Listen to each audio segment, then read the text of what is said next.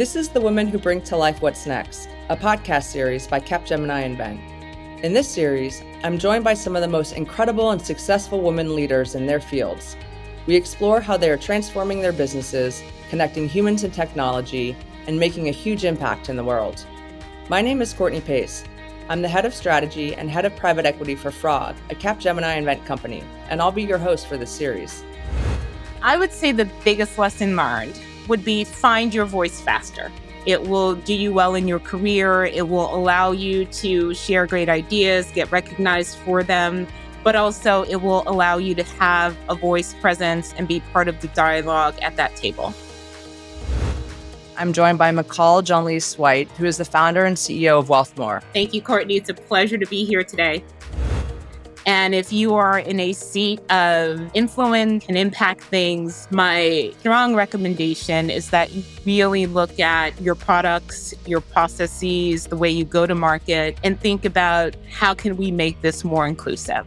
Definitely shine the spotlight on someone else. You know, I remember attending a conference and one of my favorite things that a woman on the panel said was when you ride that elevator to the top, go send it back down. So we're super committed, spending a lot of time and money on how do we enable a large number of small businesses worldwide, particularly women owned businesses. Today, I'm joined by Elizabeth Rector, who is the head of global client services for Visa. Elizabeth, welcome. Thanks, Courtney. I'm glad to be here.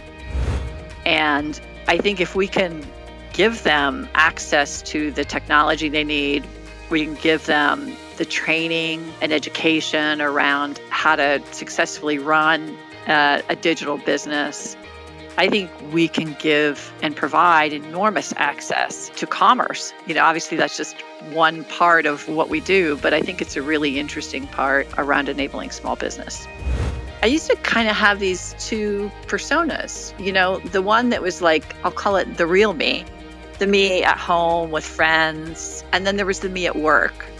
And the me at work was like, boy, she was driven and she was, she pushed hard to make things happen. And I think what's gotten easier over time with perspective is to just integrate those things in a way that make me hopefully ultimately more human and relatable and more compassionate.